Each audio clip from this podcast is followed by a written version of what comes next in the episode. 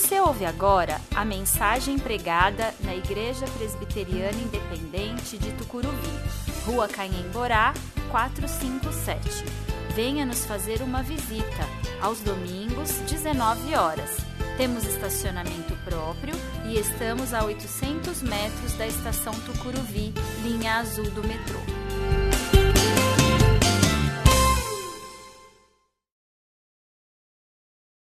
Eu quero meditar com vocês no Evangelho de Mateus, capítulo 6, do versículo 19 a 24.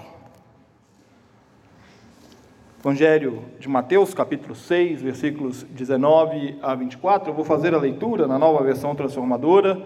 Ela será projetada para que você possa acompanhar.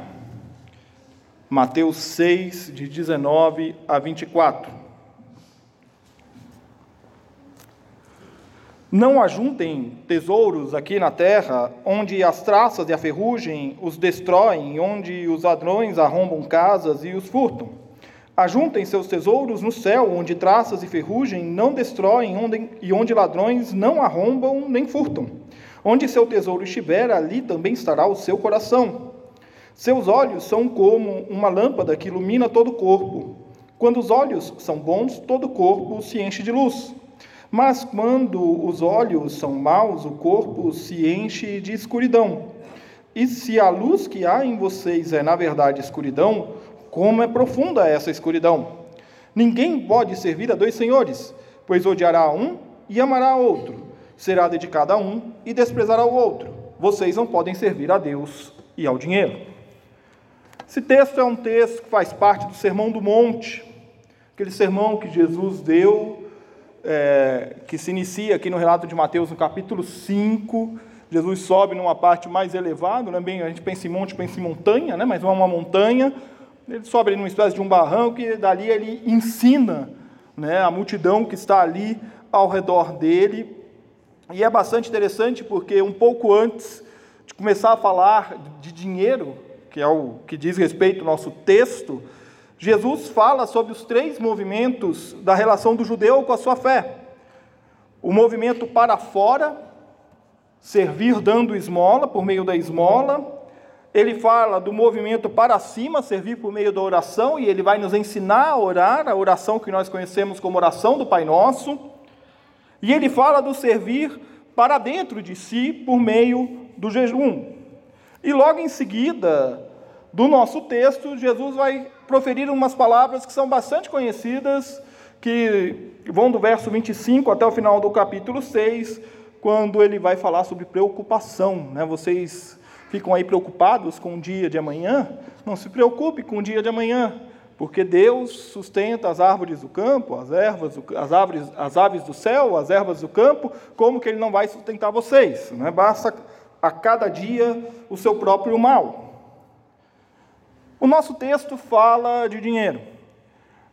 E essa semana um amigo entrou em contato comigo e falou assim: Giovanni, eu vi o tema da sua mensagem de domingo e, como filho de contador, eu quero te dizer que não dá certo. Se o crédito é ruim, o débito não pode ser bom.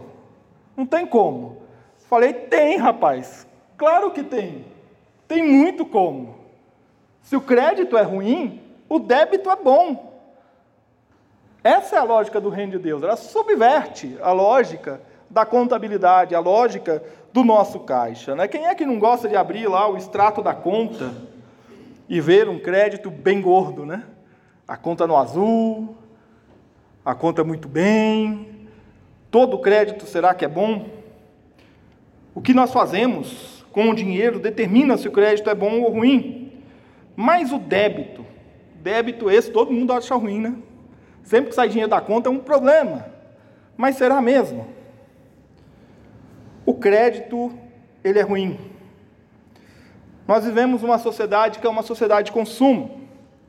E é bastante interessante porque quando a gente olha para o contexto de Jesus, não existia lá o que a gente chama hoje de capitalismo. No entanto, Jesus está falando aqui de algo que é muito caro ao capitalismo, que é o acúmulo de bens e fazer esses bens multiplicarem. Então Jesus está falando aqui do quanto as pessoas colocavam a sua segurança naquilo que elas tinham de patrimônio, naquilo que elas tinham de dinheiro. E é por isso que ele vai dizer que não é para colocar o nosso tesouro aonde a traça corrói. Porque os tesouros eram guardados aonde? Nos baús. Então não é para permitir que a traça corroa o nosso tesouro, você fica acumulando bens materiais, ouro, prata, para tentar sustentar a sua casa, para tentar te trazer segurança, e você confia nisso. Ter muito é um problema, um problema muito sério. E o problema maior é ser refém do que se tem. A grande questão aqui é que Jesus personifica o dinheiro. Ele faz referência a esse dinheiro por um nome próprio, Mamon. Ele personifica porque ele quer dar a dimensão do quanto nós podemos também personificar o dinheiro. Também transformar o dinheiro num ídolo, num Deus. E aí o crédito é ruim. O crédito é ruim porque ele me domina ele me mantém preso. E é por isso que Jesus vai dizer, e às vezes a gente não vê muita relação nos versos 22, 23, com o restante do texto, mas é por isso que Jesus vai dizer que os nossos olhos são como uma lâmpada que ilumina todo o corpo, quando os olhos são bons, todo o corpo se enche de luz. Porque nós olhamos, e quando nós olhamos, nós olhamos numa direção e mantemos o nosso foco numa direção. Eu estou falando com vocês aqui, olhando para frente, mas eu não estou vendo o Evandro. Meu foco está aqui em vocês. Quando você dirige um carro, o seu foco está na estrada. Você não está prestando atenção na paisagem. Você não está nos detalhes da paisagem. Quem está olhando para os detalhes da paisagem são os passageiros. Você está com foco na estrada. Quando você está cozinhando, você está com foco aonde? No fogão para não queimar o arroz, para não deixar a carne muito tempo no forno. Você está focado, você mantém o seu olho numa determinada direção. Para onde você olha quando você vê o seu extrato bancário?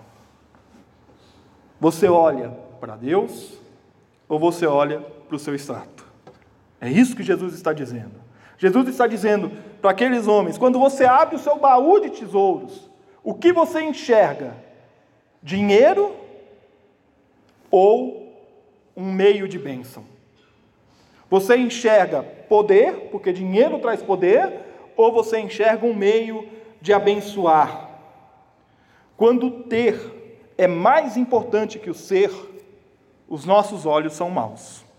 Quando eu olho para a minha conta bancária, para o meu patrimônio, a minha casa, o meu carro, aquilo que eu tenho, e aqui a gente não está falando só de gente que tem muito dinheiro, não. Não importa se você tem muito dinheiro ou pouco dinheiro. Você pode se tornar refém do dinheiro, você pode fazer do dinheiro um ídolo. O que, que é mais importante? O patrimônio ou a pessoa? Essa semana eu me deparei com uma notícia, foi publicada no jornal o Globo do Rio de Janeiro, e era uma matéria sobre o Museu de Arte Moderna do Rio de Janeiro. Não sei quantos viram essa notícia. E relatava o estado de abandono do MAN no Rio de Janeiro. E a crítica do diretor do museu é que o museu é, não estava sendo frequentado porque os moradores de rua se abrigavam na marquise do museu. E aí a pergunta é: o que é mais importante? A marquise do museu ou um morador de rua? É essa a pergunta que nós temos que nos fazer. O que é mais importante? A pessoa ou o patrimônio? O que é mais importante? A vida ou o patrimônio? O crédito ele é ruim quando o crédito faz com que eu não olhe a pessoa faça com que eu veja apenas e unicamente o patrimônio. E é aí que entra o débito bom. A pergunta é: o que você tem abençoa a quem? Desde o início do capítulo 6, Jesus está falando de dependência, dependência e reconhecimento. Quando você serve ao outro por meio da esmola, você não está exercendo apenas um ato da sua religiosidade, mas você está servindo e reconhecendo que ele é tão dependente de Deus quanto você. Quando você serve a Deus por meio da oração, Pai nosso que estais no céu, santificado seja o teu nome. Você está reconhecendo quem é o seu Pai, quem é que dá aquilo tudo que você tem. O pão nosso de cada dia nos dai.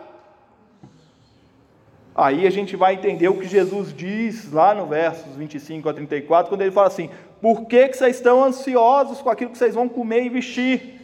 Porque o pão nosso de cada dia ele nos dá hoje.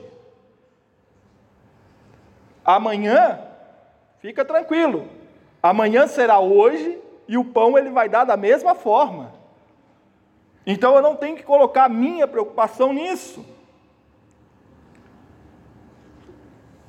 Dependência e reconhecimento. Quem é o Senhor da sua vida? A sua conta bancária ou Jesus? É difícil, né? Janeiro, então, que tem tanto imposto para pagar, é muito difícil a gente olhar e falar assim: não, não é a conta bancária. Quando você chega no fim do mês e a conta não fecha, é difícil falar que a conta bancária não tem um peso na nossa vida. Corre para empréstimo, né? É um problema, é um problema. Né? A bênção maior em dar do que receber. Está lá em Atos 20, 35.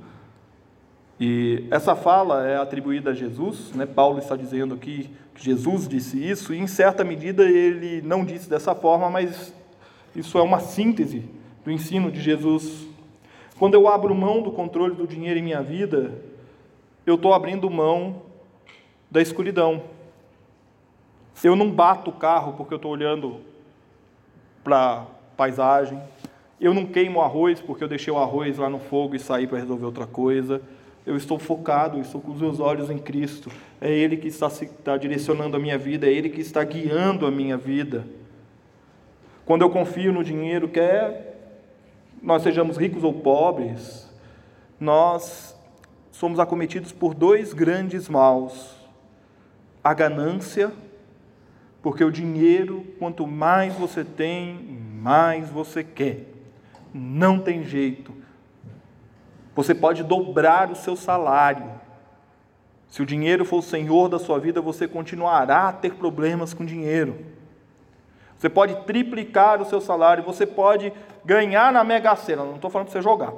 Você pode ganhar uma Mega Sena, você pode receber uma herança gorda. Se o dinheiro for o senhor da sua vida, você continuará a ter problemas. Você vai querer sempre mais dinheiro. É simples, quando você começa a falar dos problemas, geralmente o que a gente ouve é assim: Não, mas se eu receber uma grana agora, eu vou conseguir quitar esses negócios aí, vai resolver minha vida. Que frase, não? Vai resolver minha vida. O que vai resolver sua vida? O dinheiro? que a traça corrói, que o mercado financeiro determina se você vai ter mais ou menos, que as relações internacionais influem nele, que coisas das quais você não tem controle, porque existe um grupo de poderosos que tem o controle desse mercado financeiro aí, que é uma entidade, né? O mercado financeiro não tem CNPJ, é o mercado financeiro. E eles lucram, e eles ganham. E eles ganham, inclusive, quando a gente perde, é quando eles mais ganham é quando eles mais ganham. E você vai confiar a sua vida nisso, no dinheiro, no seu patrimônio. É por isso que quando a gente confia no dinheiro, nós somos acometidos pela ganância e pela preocupação. Mas Jesus vai dizer para a gente: não se preocupem com a vida diária, se terão o suficiente para comer, beber ou vestir. a vida não é mais que comida e o corpo não é mais que roupa. Qual de vocês, por mais preocupados que esteja, pode acrescentar ao menos uma hora à sua vida? Quem tem esse poder? Sinceramente, o que mil reais a mais na sua conta muda na sua relação com seu pai, com a sua mãe, com seu esposo, com a sua esposa? O que isso interfere na relação com seu filho? O que isso muda? Isso restaura relacionamento? O dinheiro vai ter o poder de apagar as mágoas, de curar o coração ferido, de transformar as realidades oprimidas? Não vai. Não vai, porque o dinheiro vive de realidades oprimidas. O dinheiro se alimenta disso. E eu não estou aqui querendo dizer para você que o dinheiro em si é um mal. O dinheiro em si é um mal se eu fizer dele um ídolo. Se eu fizer dele mamon. Agora, se eu colocar o dinheiro no seu devido lugar e falar para ele assim: Você não tem domínio sobre a minha vida. Quem tem domínio sobre a minha vida é Deus. O dinheiro deixa de ser um ídolo, deixa de ser algo ruim e passa a ser meio de bênção. E é por isso que o débito é bom. Porque quando o dinheiro sai da conta, vai sair para abençoar, não vai sair para maldizer não vai sair para alimentar o meu ego, não vai sair para satisfazer os meus desejos, não vai sair para satisfazer os sonhos das pessoas que vivem comigo. Não. Vai sair para abençoar. O débito é, é bom quando o débito abençoa. Quando o débito abençoa. E eu sei que talvez você esteja passando por alguma situação aí financeira não muito confortável, porque é estatístico, né? E quando é estatístico que mais da metade da população brasileira está devendo, nós somos um extrato dessa sociedade, então eu imagino que aqui entre nós tem gente devendo. Né? Então, quando a gente passa por uma situação como essa, a gente tende a se render mais ao dinheiro. Nesse momento, meu irmão e minha irmã, quero dizer para você o seguinte: você precisa de dinheiro? Precisa, para pagar suas contas, para honrar, seus compromissos. Mas você precisa principalmente deixar o dinheiro na mão de Deus. Isso não significa você trazer o seu dinheiro e colocar aqui no gasofilácio, não. Isso significa você pegar o extrato da sua conta, orar e buscar ajuda. É isso que significa. Buscar orientação para que haja transformação na nossa relação com o dinheiro. Dinheiro é bom? É, quando ele é canal de bênção. Porque senão vai ser só dor de cabeça, vai ser só problema.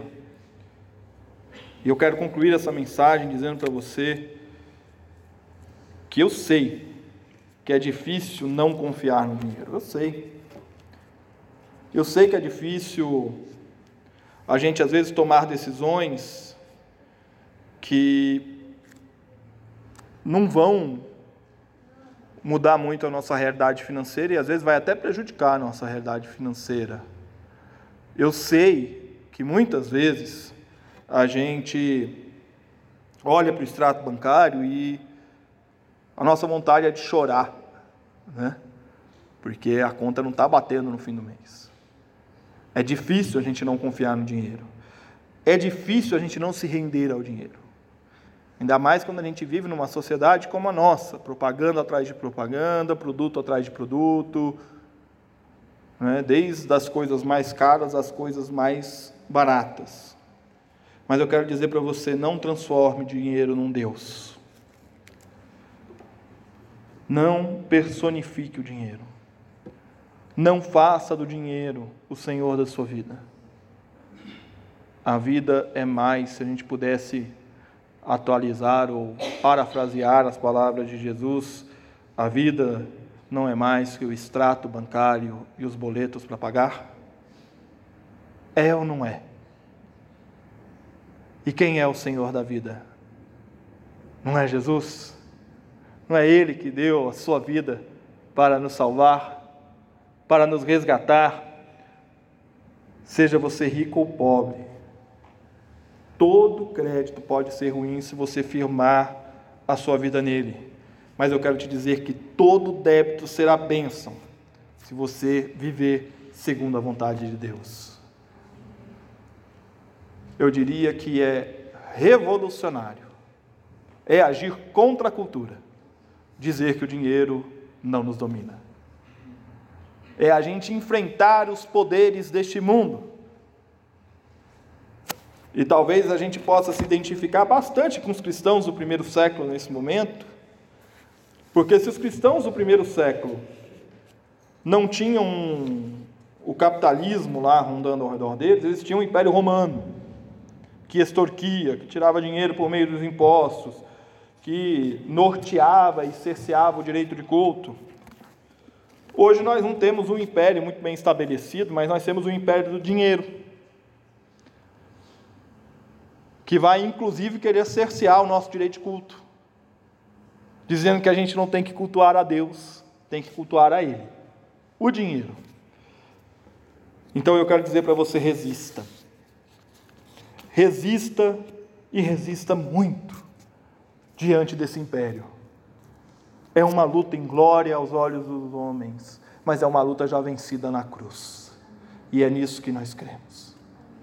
Nós cremos que toda luta já foi vencida na cruz. Cristo está conosco. É difícil? É mas Cristo está conosco. Tem horas que a conta vai apertar, o mês não vai fechar. Glória a Deus que nós temos uma igreja, uma comunidade de fé que a gente pode se abraçar, se apoiar, buscar ajuda uns nos outros, porque Ele é quem nos sustenta. Basta a cada dia o seu próprio mal. Viva o hoje sabendo que o amanhã só é certeza na mão de Deus, na mão de ninguém mais. Que Deus assim nos abençoe. Eu quero convidar vocês a colocar em pé. Nós vamos louvar mais uma vez e dizer que não há outro lugar em que a gente queira estar senão na presença do nosso Deus.